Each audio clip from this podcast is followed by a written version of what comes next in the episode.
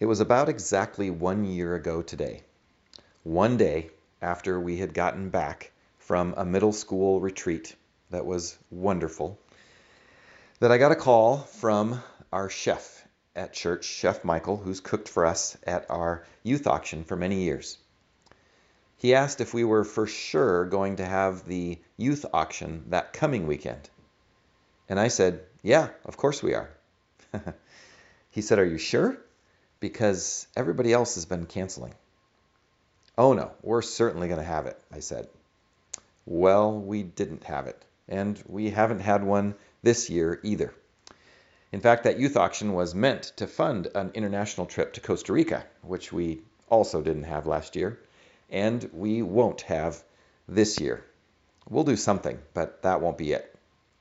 That means that our last youth trip was way back in 2019 not so long ago.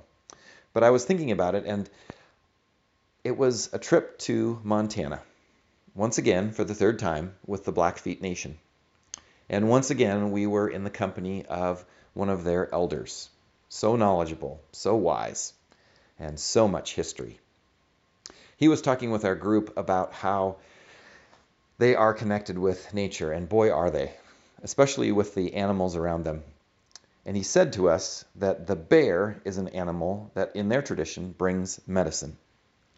And we kind of looked around at each other, what like, hmm, I wonder what that means. Well, we didn't have to wait long. He explained it to us. He said that for years, centuries maybe, the Blackfeet have watched the bears around them.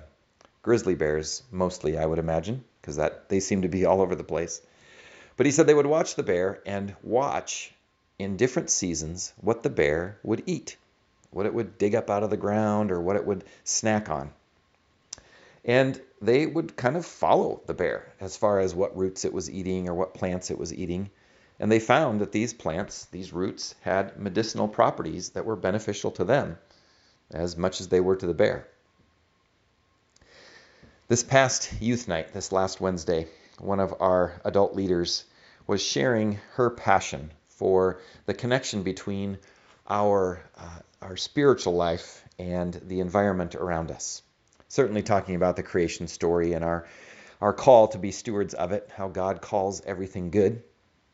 But she reminded me of this story when she quoted from Job chapter 12, starting with verse 7.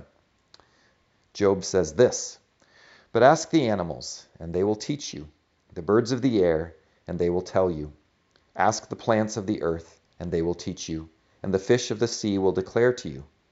Who among all these does not know that the hand of the Lord has done this? In his hand is the life of every living thing, and the breath of every human being. Well, on this beautiful day, I just wanted to share this devotion as a simple reminder of how we are connected to the earth, to the plants, to the sea, to the waters, to the animals around us. And I want to invite you to take a moment to pause, to take a deep breath, to reflect, to, if you can, go outside.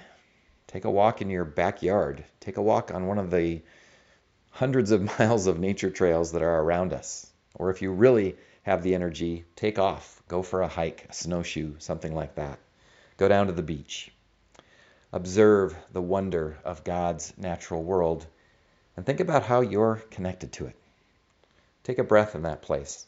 Maybe all you can do is play a video of something natural or, or play some sounds of the, of the waves crashing. But take a moment in that place and reconnect to the natural world, the gift that God has given you to sustain you as much as you care for it. Have a blessed day.